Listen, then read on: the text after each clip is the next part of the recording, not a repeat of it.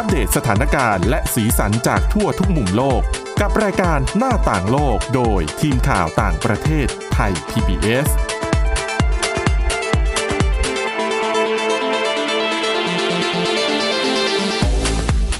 สวัสดีค่ะคุณผู้ฟังนี่คือรายการหน้าต่างโลกค่ะ รายการของเรานะคะจะนำเสนอเรื่องราวข่าวสารในต่างแดนที่น่าสนใจค่ะ และทุกวันจันทร์นะคะเราจะเน้นหนักไปที่ประเด็นในอาเซียนค่ะสำหรับวันนี้นะคะ ต้องพูดถึงเรื่องของวาระครบรอบหนึ่งปี การทำรัฐประหารในเมียนมา ผ่านไปแล้วหนึ่งปี สถานการณ์ เป็นอย่างไรบ้างนะคะเดี๋ยวต้องไปถามกับคุณชลันทรโยธาสมุทรค่ะ ค่ะ สวัสดีค่ะอะ เดี๋ยววันนี้ก็พบกับดิฉันสาวรักษ์จากวิวัฒนาคุณ เป็นยังไงคุณเอ่อชลันทรหนึ่งปีผ่านไปดิฉันว่ามันแย่ลงอะ มันไม่เห็นจะมีอะไรดีขึ้นเลย มีแนวโน้มแย่ลงแล้วก็เออน่าจะต้องเป็นอย่างนี้ต่อไปอีก นานพอสมควรน่าเสียค่ะดายน่าเสียดาย เพราะว่าอย่าอ่าครบในรอบหนึ่งปีเนี่ยบรรยากาศที่ค่ะเมียนมาในหลาย ๆ เมืองอืมประชาชนก็ประท้วงเงียบนะคะค่ะก็มีการนัดกันประท้วงเงียบหรือว่า silent strike เนี่ยัยงไงประท้วงเงียบ ไม่เปิดร้านไม่เปิดบ้าน คนไม่ออกมาถนนในย่างกุ้งค่ะในหลาย ๆ เมืองเงียบไม่มีรถออกมาเลยนะคะอืมฮึก็ค่ะเป็นวิธีเป็นหนึ่งในวิธีประท้วง แต่เชื่อไหมคะคุณสาวรักษ์แม้แต่ประท้วงเงียบเนี่ยค่ะก็ยังโดน ทหารไป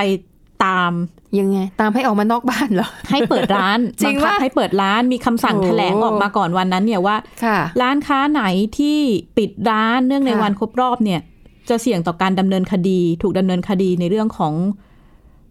ละเมิด เป็นพิษเป็นภัยต่อต่อทางเนี่ยก็รัฐบาลทหารเมียนก็มาเรื่องนะพวคะกเนี้ยเขาเจ้าของร้านอาจจะไม่สบายก็ได้ป่วยเลยปิดร้านวันนั้น ก็ต้องโดนเหมือนกัน ก็ต้องโดดก็มีมีรายงานว่ามีมี ทหารเข้าไปค่ะบังคับให้เปิดนู่นนั่นนี่ต่าง ๆนะคะค่ะแต่ว่าภาพที่ดิฉันได้เห็นจากการรายงานของสื่อต่างชาติค่ะก็ถนนค่อนข้างเงียบ จะมีบางเมืองที่มีคนออกมาประท้วงเป็นกลุ่มประท้วงสั้นค่ะๆบ้าง แต่อีกด้านก็มีกลุ่มคนที่เขาก็อ้างว่าเป็นกลุ่มที่สนับสนุนรัฐบาลทหารเมียนมาค่ะออกมาเดินประท้วงค่อนข้างเยอะนะคะชูธงสนับสนุนรัฐบาลทหารเมียนมาค่ะอันนี้ก็เป็นสถานการณ์วัน ครบรอบหนึ่งอืมปีหนึ่งกุมภาพันธ์ที่ผ่านค่ะมานะคะค่ะ ทีนี้ถ้าจะมองในประเด็นว่าสถานการณ์มันจะเดินหน้าต่อไปยังไง เพราะว่าด้านหนึ่งเนี่ย กลุ่มผู้ประท้วงก็บอก ไม่ยอมแพ้แน่ๆก็จะเดินหน้าต่อจนกระทั่งได้รับชัยชนะ อืมฝั่งทหารเองก็ไม่ยอมแพ้ไม่อ่อนข้อค่ะใด ๆ กับผู้ประท้วง นักวิเคราะห์ก็มองว่ามันก็ค่อนข้างยากที่ค่ะทั้งสองฝ่ายจะมาหันหน้า คุยกัน แล้วก็อืมอาจจะยังไม่ถึงเวลานั้น ก็มองว่าสถานการณ์ก็คงเป็นไปอย่างนี้ต่อไปรวมถึงค่ะมีแนวโน้มรุนแรงขึ้นนะคะ ก็อาจจะชวนคุณสาวรักษ์คุณผู้ฟังไปมองในสามสี่ประเด็น เพราะว่าคือดิฉันเนี่ยได้ไปร่วมงานเสวนาวิชาการนะคะ เมื่อวันที่หนึ่งที่ผ่านมานี่แหละอืมที่ธรรมศาสตร์ท่าประจันทร์ก็เป็นการค่ะเสวนาเรื่องหนึ่งปีรัฐประหารเมียนมานะคะ ก็มีนักวิชาการหลาย ๆ ท่านไปร่วมให้ความเห็น ก็มองเป็นสามประเด็นหลัก ๆ ว่าปกติแล้วเนี่ยตามหลักกลยุทธ์ของกองทัพเมียนมาเขาก็ค่ะจะยึดสามหลักใหญ่ ๆ ที่เขาจะมองว่าสามารถคุมพื้นที่คุมประเทศได้ก็คือ ความสามารถในการคุมประชาชนค่ะคุมกองกำเอ่อชนกลุ่มน้อยค่ะแล้วก็บทบาทกับท่าทีนานาชาติที่มีต่อกองทัพเมียนมาก็เป็นสามประเด็นหลักที่ เขาก็มองว่าต้องควบคุมได้นะคะ แล้วก็ ล่าสุดก่อนวัน ครบรอบหนึ่งปีวันหนึ่งพลเอกอาวุโสมินอองหลายก็ออกมาแถลงนะคะ ว่ายืดต่ออายุเวลาสถานการณ์ฉุกเฉินคุณคุณนะ ต่อไปอีกคุณคุณหกเดือนนะคะ แล้วเดี๋ก็ยวบอกว่าค่ะจำได้ตอนวันแรกๆที่ออกมาทำรัฐประหารขอเวลาปีเดียวใช่ไหมอ่าแต่แล้วก็ยืดต่อไปอีกหกเดือน ว่าไปเรื่อยๆ ยาวแล้วก็ไป แล้วก็ยืดต่อไปก็ เป็นวอร์ดดิ้งคล้าย ๆ หลาย ๆ ประเทศว่า ก็รออย่าพูดจนบ่กอยว่ารอจนกว่าสถานการณ์ค่ะ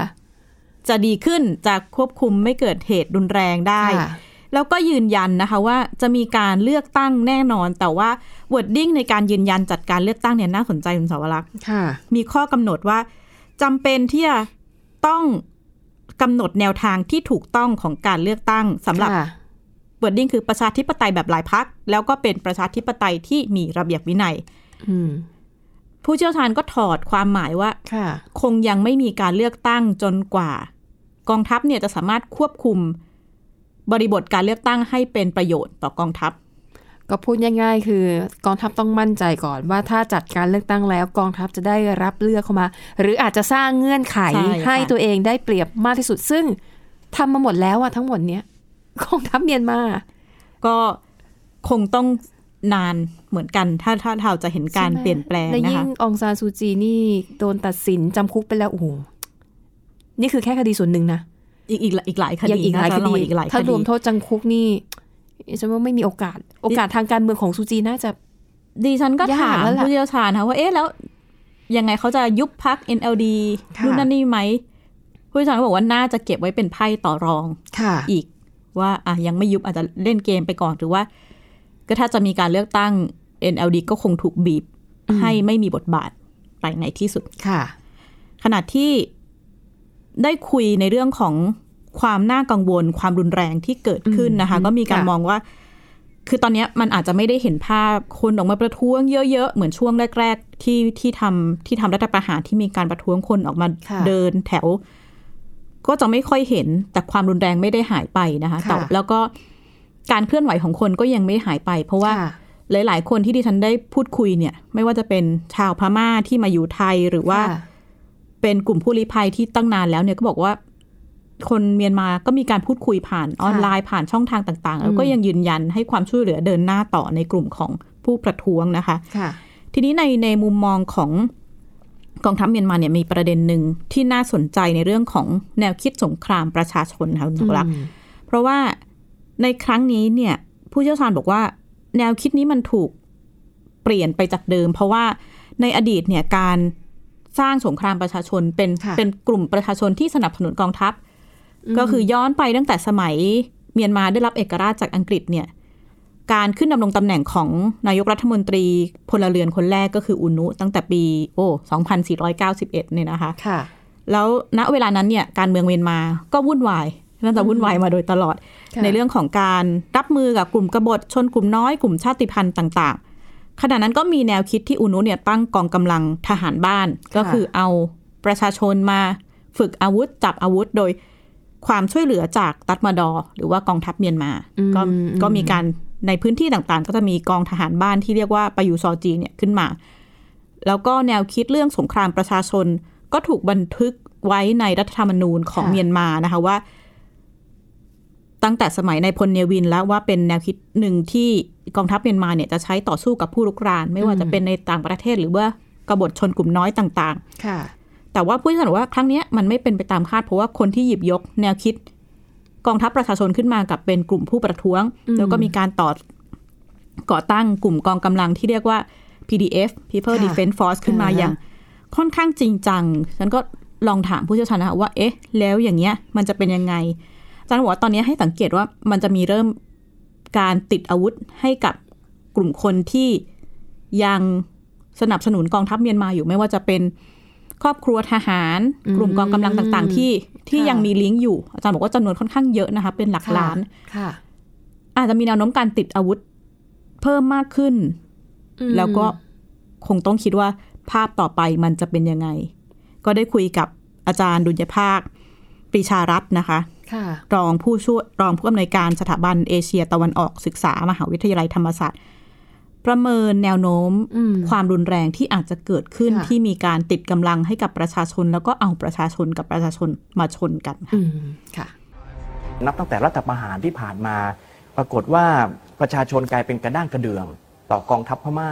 แล้วไปตั้งกองทัพประชาชน และประกาศสงครามประชาชนซะเอง ในการสู้กับอ่ากองทัพพม่าอย่างเงี้ยซึ่งซึ่งมันผิดหลักนิยมมากเลย ก็ทำให้ทหารพม่าเขาเสียแนวร่วมนี่สิ่งที่เขาอ่า จะทำหรือชดเชยข้อเสียเปรียบตรงนี้ได้เนี่ยก็ก็ต้องไปหาประชาชนนะครับที่ที่ยังพอจะเป็นพวก หรือฝ่ายเดียวกับทางเขาอยู่บ้าง แลกเปลี่ยนผลประโยชน์กันได้บ้างอะไรอย่างเงี้ยก็จะพยายามจะฟื้นตัวนี้ขึ้นมา เพราะนั้นผลผลิตที่ได้ที่ชัดเจนอันหนึ่งก็คือการฟื้นทัพประยูซอทีนะครับที่เคยเกิดขึ้นในสมัยสงครามกลางเมืองในอดีตที่ผ่านมาเนี่ยฟื้นขึ้นมาอีก แต่ว่าคราวนี้ฟื้นขึ้นมาเนี่ยก็ใช้ในการต่อสู้ในการทำสงครามประชาชนสู้กับ ฝ่ายตรงข้าม ซึ่งก็ประกาศสงครามประชาชนด้วย ยอดสูญเสียที่เยอะมากการฆาตกรรมหมู่การสังหารโหดเนี่ยมันสร้างความอาฆาตมาตร้ายนะครับของของฝ่ายที่สูญเสียเขาก็ต้องมีการแก้แค้นอย่าว่าแต่ฝั่งประชาชนเลยที่ถูกเผด็จการกวาดไล่ ทหารพม่าเองก็ครอบครัวทหารเองหรือผู้นำหรือพลทหารเนี่ยที่สูญเสียเขาก็ไม่พอใจที่มีทหารพม่าเสียชีวิตเยอะ นะถูกลอบสังหารกำลังพลลดลงอย่างเงี้ยนะครับเขาเขาก็เกลี้ยวกล่อดนะครับเขาเขาก็ขับแค้นขับข้องใจอย่างเงี้ยเพราะฉะนั้นมันก็เข้าข่ายอ่าสงครามกลางเมืองใช่ไหมครับอ่าแล้วก็มีการซ่อนรูปเรื่องของสงครามปฏิวัติ สงครามประชาชน สงครามอสมมาตร อะไรอย่างเงี้ยนะครับเยอะแยะมากมาย ค่ะนี่ก็เป็นการประเมินสถานการณ์ที่ค่อนข้างน่ากังวลนะคะ จริง ๆ การอืมทำหน้าที่ของกองกำลังที่ที่เรียกได้ว่าเป็น กองกำลังทหารบ้าน ก็ไม่ได้เพิ่งมีมาก่อนหน้านี้ช่วงการระหว่างการรัฐประหารหนึ่งปีค่ะที่ผ่านมา ก็มีรายงานนะคะ ว่ากองกำลังกลุ่มทหารบ้านที่ได้รับการสนับสนุนจากกองทัพเนี่ยก็มีการปฏิบัติการไม่ว่าจะเป็นเข้าไปแทรกแซงในพื้นที่ต่างๆ ที่ผู้ประท้วงอยู่ชี้เป้าบ้างแหละว่าอ๋ออ่าคนเนี้ยผู้ประท้วงหรือค่ะแม้แต่ไปแทรกแซงในกลุ่มโซเชียลมีเดียของค่ะกลุ่มผู้ประท้วง แล้วก็ตามว่าบ้านสมมติว่าคุณสาวรักษ์เป็นกลุ่มผู้ประท้วงดิฉันอืม เป็นกลุ่มทหารบ้านฉันก็ไปแทรกแซงแล้วว่าอ๋อเนี่ยคุณสาวรักษ์ชี้ต่อเป้าต้านไม่ถูกชี้เป้าอยู่บ้านนี้ค่ะนำไปสู่การสังหารช่วงค่ำคืนต่างๆเนี่ยมันอืมมันเกิดขึ้นมาตลอดนะคะอืมแต่ว่าผู้เชี่ยวชาญก็มองว่ามันอาจจะรุนแรงขึ้น ขณะที่ไพ่อีกใบหนึ่งในเรื่องของชนกลุ่มน้อยคุณสาวรักษ์คุณฟัง อาจจะยังหาข้อสรุปไม่ได้ว่าจริงๆแล้วคนชนกลุ่มน้อยทั้งหมดอยู่ฝ่ายไหน เพราะว่าค่ะสถานการณ์การเมืองในเมียนมาค่อนข้างซับซ้อนนะคะอืมหมายถึงว่าตัวชนกลุ่มน้อยเอง บางส่วนก็ออกมาชัดเจนแหละว่าค่ะยืนเคียงข้าง กลุ่มผู้ประท้วงอืมแต่บางส่วนก็ยังไม่ได้มีท่าทีชัดเจนอืมแล้วสถานการณ์ตอนนี้ที่เห็นช่วงหนึ่งปีที่ผ่านมาทางกองทัพพม่ากองทัพเมียนมาเองเนี่ยค่ะก็พยายามที่จะเข้าไปดึงกลุ่มชาติพันธุ์ ในพื้นที่ที่เขามองเห็นว่าคุยกันได้ เข้ามาเป็นพวกกับกองทัพแทนที่จะต่อต้านจากกองทัพนะคะ แล้วก็อืมเริ่มเห็นภาพชนกลุ่มน้อยสู้กันเองค่ะต่างๆ แต่ว่าในในที่ประชุมเนี่ยก็มีคนถามประเด็นนี้นะคะ ผู้เชี่ยวชาญก็บอกว่าจริง ๆ เสียงสะท้อนจากกลุ่มชาติพันธุ์เนี่ยก็บอกว่าแม้ตอนนี้มันจะมีการรบกันเอง แต่ก็ไม่ได้หมายถึงว่า กลุ่มที่รบกันเองจะไปเข้าข้างกับกองทัพ เพราะว่าการเมืองอืมเมียนมามัน น่าจะซับซ้อนค่ะกว่าที่เห็นอันนี้ก็เป็นมุมมองของไพ่ใบที่สองอืมในเรื่องของท่าทีของชนกลุ่มน้อยนะคะ แต่ว่าค่ะก็ปฏิเสธไม่ได้ว่าถ้าเกิดการรบกันชนกลุ่มน้อยต่างๆ โดยเฉพาะในพื้นที่ชายแดนต่าง ๆ เนี่ยค่ะหลาย ๆ ประเทศรวมทั้งประเทศไทยเองเนี่ยก็น่าจะได้รับผลกระทบค่อนข้างมากค่ะขณะที่ไพ่ใบที่สามอืมในเรื่องของท่าทีนานาชาติ ท่าทีอาเซียนต่าง ๆ นะคะค่ะตลอดหนึ่งปีที่ผ่านมาก็ ค่อนข้างเห็นภาพชัดเจนอะในระดับนานาชาติ แน่นอนรัสเซียจีน ยืนข้างเมียนมานะคะค่ะโดยเฉพาะรัสเซียเนี่ยก็เป็นผู้ค้าอาวุธรายใหญ่อืมกับเมียนมารวมถึง กองทัพเมียนมาเองก็ส่งคนไปเรียน ยุทธวิธีการรบต่างๆ กับรัสเซียจำนวนมากนะคะ แล้วก็มีประเด็นหนึ่งที่เรียกได้ว่าก่อนหน้านี้เป็นเป็นข่าว จะเรียกว่าโคมลอยไหมเมาส์กันในเรื่องของการมีอาวุธนิวเคลียร์ ของเมียนมาเออเคยเคยมีการพูดถึงในช่วงปี 2010 นะคะค่ะผู้เชี่ยวชาญก็บอกว่ามันก็ยังมีการพูดถึงอยู่ แล้วมีแนวโน้มสูงแต่ว่าล่าสุดที่ดิฉันไปค่ะอ่านในรายงานของ Nuclear Threat Initiative เนี่ยก็อัปเดตข้อมูลเมื่อต้นปีก็ออกมาระบุว่า ประเมินว่ายังเป็นเพียงคำกล่าวอ้างอยู่ ยังไม่ค่ะมีหลักฐานชัดเจนแต่ว่าไปเห็นไม่ได้นะว่าเมียนมามีแร่ยูเรเนียมอืม การที่มีลิงก์ชัดเจนกับเกาหลีเหนือกับรัสเซีย ก็อาจจะได้ก็รับอาจจะต้องจับตา เช่นอาจจะได้รับการถ่ายทอดเทคโนโลยีหรือหรือค่ะได้รับการสนับสนุนจากสองประเทศที่ว่านี้ใช่ก็จะต้องจัจะบเอาไปตายิงว่าใครอะถามหน่อยประมาณเขาไว้ป้องกัน ไว้ป้องกันป้องกันจากตัวเใครอะเท่าที่คุยเนี่ย การวางกลยุทธ์ของเมียนมานอกจากค่ะลบกันภายในกับอืมคนที่ไม่เห็นเห็นต่างแล้วเนี่ยค่ะเขากังวลอย่างมากคือการเข้ามารุกรานของ ชาติมหาอำนาจอ๋อทางทะเล การเข้ามาค่ะไม่ว่าจะเป็น ไม่รู้สหรัฐเข้ามารุกรานทางทะเลเอาข้ออ้างเหล่านี้ว่าอะเมียนมาสังหารประชาชนอาจจะใช่อันนี้เป็นประเด็นที่ถือเป็นข้ออ้างค่ะที่ทหารเมียนมากังวลหรือว่าค่ะการเข้ามาทางอากาศแล้วบอกว่าเนี่ยเป็นหนึ่งอืมประเด็นสำคัญที่ทำให้เมียนมาย้ายเมืองหลวงนะคะคุณสาวรักษ์ที่เราเคยคุยเรื่องการย้ายเมืองหลวงไปก่อนหน้านี้ค่ะนี่ก็เป็นท่าทีของการวางกลยุทธ์ขนาดที่ ครบรอบหนึ่งปีชาติตะวันตกก็เพิ่มแรงกดดันมากขึ้น แต่ดิฉันค่ะก็ไม่แน่ใจว่าจะส่งผลมากน้อยขนาดไหนนะคะค่ะเอ่อหนึ่งกุมภาพันธ์พอดีเลยก็สหรัฐอเมริกาอ่าสหราชอาณาจักรแคนาดาขยายมาตรการคว่ำบาตรนะคะ ตอนนี้ไปยังเจ้าหน้าที่กระบวนการยุติธรรมเมียนมา คือก่อนหน้านี้ค่ะก็เฉพาะคนมินออนไลน์เอ่อคนที่ทำรัฐประหารกองทัพ ผู้ค่ะนำกองทัพใหญ่ ๆ ต่างๆ ตอนนี้ก็ขยายไปสู่เจ้าหน้าที่ในกระบวนการยุติธรรม ไม่ว่าจะเป็นอายการสูงสุด ประธานสันติกา ประธาน คณะกรรมการป้องกันปราบปรามทุจริตอืมเน้นเฉพาะประเด็นเรื่อง ระบบเนี้ยไม่เป็นธรรมกรณีการตั้งข้อกล่าวหาองซานซูจีอืมค่ะอันนี้ก็เป็นการขยายมาตรการคว่ำบาตรขณะที่สหรัฐเองก็ขยายมาตรการคว่ำบาตรไปกับ หน่วยงานคณะกรรมการที่รับผิดชอบในเรื่องของการซื้ออาวุธจากต่างประเทศให้กับกองทัพเมียนมานะคะอันนี้ก็เป็นท่าทีของนานาชาติขณะที่ในวงเสวนาวิชาการหนึ่งปีรัฐประหารเมียนมาเนี่ย ผู้เชี่ยวชาญหนึ่งคนคือคุณเกียรติสิทธิอมรค่ะขณะนี้เป็นรองประธานกรรมาธิการต่างประเทศเนี่ย ของสภาผู้แทนราษฎร ก็ย้อนว่าท่าทีแม้จะมีการออกมาคว่ำบาตรต่าง ๆ แต่เขาก็มองว่าสหรัฐอเมริกาเนี่ย อยากเห็นหลายประเทศเข้ามามีบทบาท อืมอ่ามาให้ไทยให้อาเซียนเข้าไปมีบทบาทกดดันมากขึ้น แต่ว่าค่ะคุณเกียรติเองก็มองว่าสหรัฐยังไม่ได้มีท่าที ชัดเจนรุนแรงมากนักนอกจากการคว่ำบาตรค่ะต่างๆ เขาก็มองว่าถ้าจริงๆสหรัฐในฐานะผู้นำโลกประชาธิปไตยก็ค่ะควรจะมีบทบาทมากกว่านี้นะคะ นี่ก็เป็นระดับนานาชาติขนาดที่อาเซียนเองเนี่ยอืม คุณสาวจำได้ไหมคะว่าเขาคุยกันในเรื่องฉันทามติห้าข้อโอ้โหไปเมื่อไหร่ ตั้งแต่เมษาปีที่แล้วใช่ไหมใช่เมษาปีที่แล้ว คือดิฉันจะบอกว่าพอทำรัฐประหารเสร็จกว่าอาเซียนจะมาคุยกันกว่าจะได้ลงประชามติสามเดือนมันนานนะ และนี่ผ่านไปครบรอบหนึ่งปีรัฐประหารฉันทามติที่ว่า ก็ไม่เห็นจะคืบหน้า เมียนมาไม่ทำก็ไม่มีอะไรเกิดขึ้นเราก็ก็แค่โดนไม่ให้เข้าประชุมสุดยอดผู้นำอาเซียน ก็ย้อนห้าข้อมีอะไรบ้างนะคะ ก็ค่ะในเรื่องของยุติความรุนแรงในเมียนมาทันทีจากทุกฝ่ายอืมแล้วก็เจรจาสร้างสรรค์ค่ะของฝ่ายที่เกี่ยวข้องนะคะควรจะเริ่มต้น แล้วก็มีการทูตพิเศษของประธานอาเซียนค่ะเพื่อเป็นสื่อกลางการเจรจา แล้วก็การที่อาเซียนให้ความช่วยเหลือด้านมนุษยธรรม ผ่านค่ะศูนย์ประสานงานอาเซียนอืมสุดท้ายก็ทูตแล้วก็คณะผู้แทนพิเศษ จะเดินทางไปเยือนเมียนมาเพื่อพบปะกับทุกฝ่ายที่เกี่ยวข้อง ทางข้อนี้ยังไม่มีอะไรเกิดขึ้นเป็นท่าทีที่ชัดเจนนะคะอืมค่ะโดยเฉพาะอย่างยิ่งที่การเปลี่ยนบทบาทประธานก่อนหน้านี้ก็เป็นบรูไนใช่ที่ที่ดูเหมือนจะมีท่าที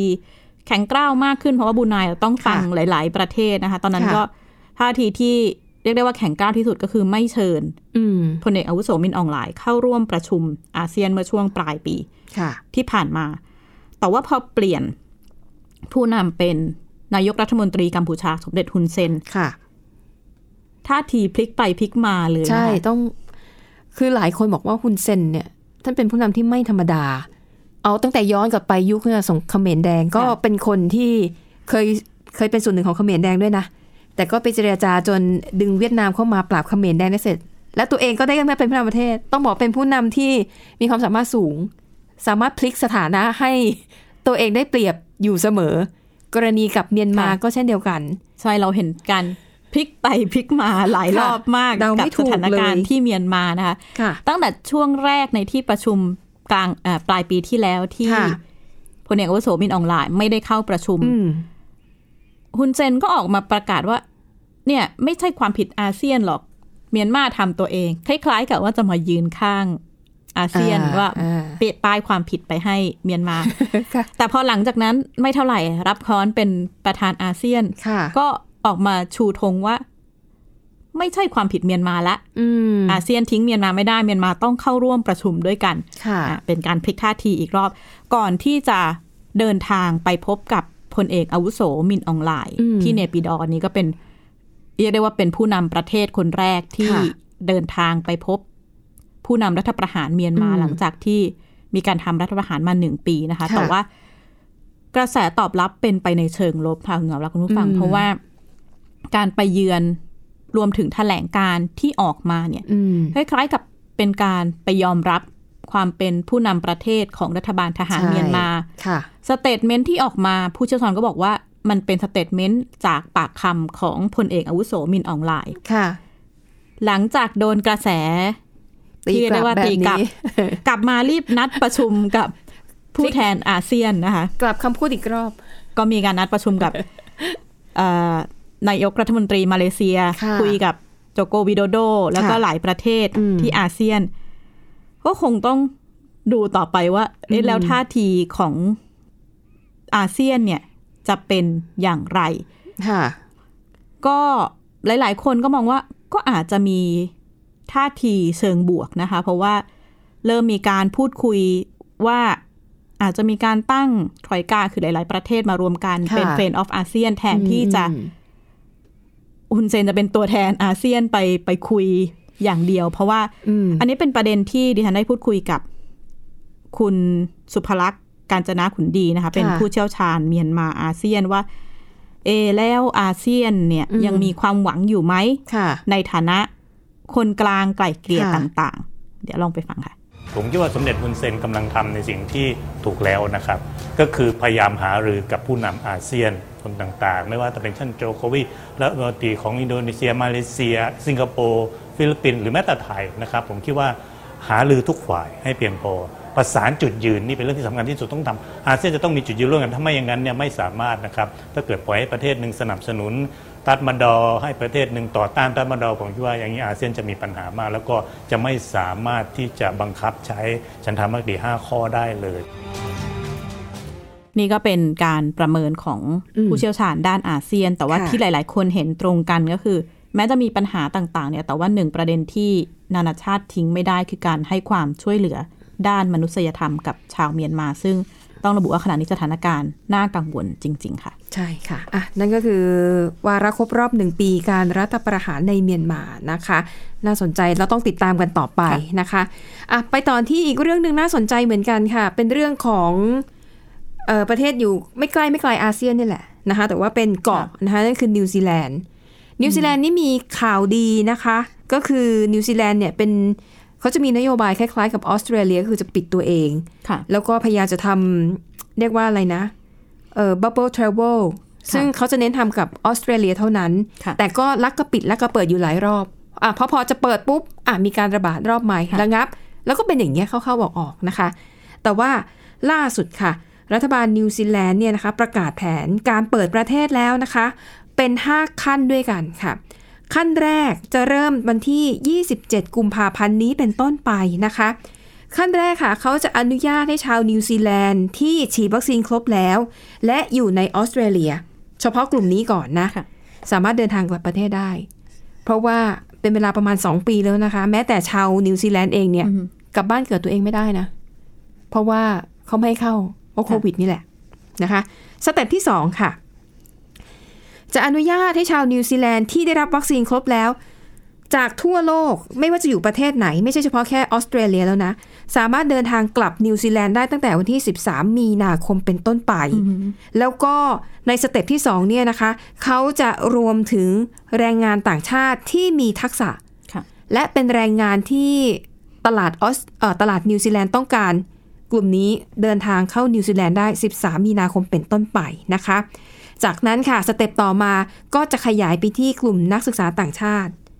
ทำไมต้องเป็นนักศึกษาต่างชาติรู้ไหมรายได้ ถูกต้อง เป็นหนึ่งรายรายได้ของนิวซีแลนด์นะคะ ก็อะนักศึกษาต่างชาติ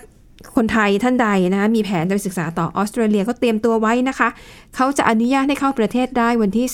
12 เมษายนเป็นต้นไปจำกัดจำนวนไว้ที่ไม่เกิน 5,000 คนนะคะสำหรับนักศึกษาต่างชาติ แล้วก็ขั้นต่อไปค่ะ สเต็ปที่ 4 ก็คือ จะอนุญาตให้พลเมืองของประเทศที่สามารถเดินทางเข้านิวซีแลนด์ได้ โดยที่ไม่ต้องขอวีซ่าค่ะแล้วก็ชาวออสเตรเลียเนี่ยนะคะ เดินทางเข้าได้ เขากำหนดเวลาคร่าวๆว่า ไม่น่าจะเกินเดือนกรกฎาคมนี้ ก็เตรียมสตุ้งสตังค์แล้วก็รอประกาศว่าจะให้เข้าประเทศได้เมื่อไหร่ แล้วก็ขั้นสุดท้ายค่ะ ก็น่าจะเป็นการเปิดประเทศแบบสมบูรณ์เลยนะคะ นั่นก็คือน่าจะเริ่มตั้งแต่เดือนตุลาคมนี้เป็นต้นไปก็คือ เปิดโอกาส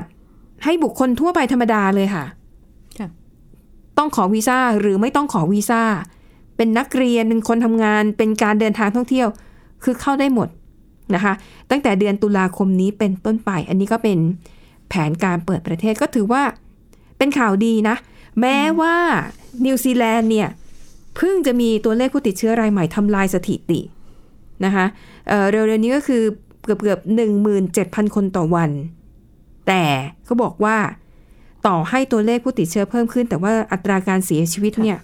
มันไม่ได้เพิ่มสูงตามไปด้วยอืมอันนี้ก็ถือว่าเบาใจได้หน่อยหนึ่งนะคะ ก็ถือว่าเป็นข่าวดีนะ แม้ว่าองค์การอนามัยโลกจะเริ่มออกมาเตือนแล้วนะ เพราะว่าเห็นหลายประเทศเริ่มทยอยเปิดประเทศค่ะ องค์การอนามัยโลกเนี่ยก็ยังกังวลนะว่าโอมิครอนเนี่ยก็ยังมีอยู่ แล้วยังมีไวรัสสายพันธุ์ย่อยอีกเยอะแยะมากมาย ก็ยังมองว่าถ้าลดกาดตอนนี้เนี่ยสถานการณ์เหมือนกับว่ายังไม่ค่อยยังไม่ค่อยนิ่งนะคะค่ะแต่ดูเหมือนว่าหลายประเทศไม่ไหวแล้วแหละ เรื่องเศรษฐกิจเอ่ยเงินเนี่ยสำคัญที่สุดนะคะ ก็หวังว่ากว่าจะถึงวันที่ใช้สเต็ปแรกก็คือ 27 กุมภาพันธ์นี้ หวังว่าจะไม่มีอะไรเกิดขึ้นในนิวซีแลนด์อีกนะ ที่ทำให้แผนเผยประเทศต้องแบบชะงงักไปอีกอะนะคะ หลาย ๆ ประเทศก็คงต้องตัดสินใจช่างใจนะคะเพราะว่าปิดกันมานานการปิดต่อไปก็น่าจะเกิดปัญหาถูกต้องพอๆกันใช่นะคะเอาละค่ะคุณผู้ฟังคะทั้งหมดนี้ก็คือเรื่องราวนะคะที่พวกเรานำมาเสนอหวังว่าจะเป็นประโยชน์กับคุณผู้ฟังบ้างไม่มากก็น้อยค่ะ วันนี้หมดเวลาแล้วค่ะ เราสองคนและทีมงานลากันไปก่อน พบกันใหม่ในตอนหน้า สวัสดีค่ะ สวัสดีค่ะ Thai PBS podcast. View the world via the voice.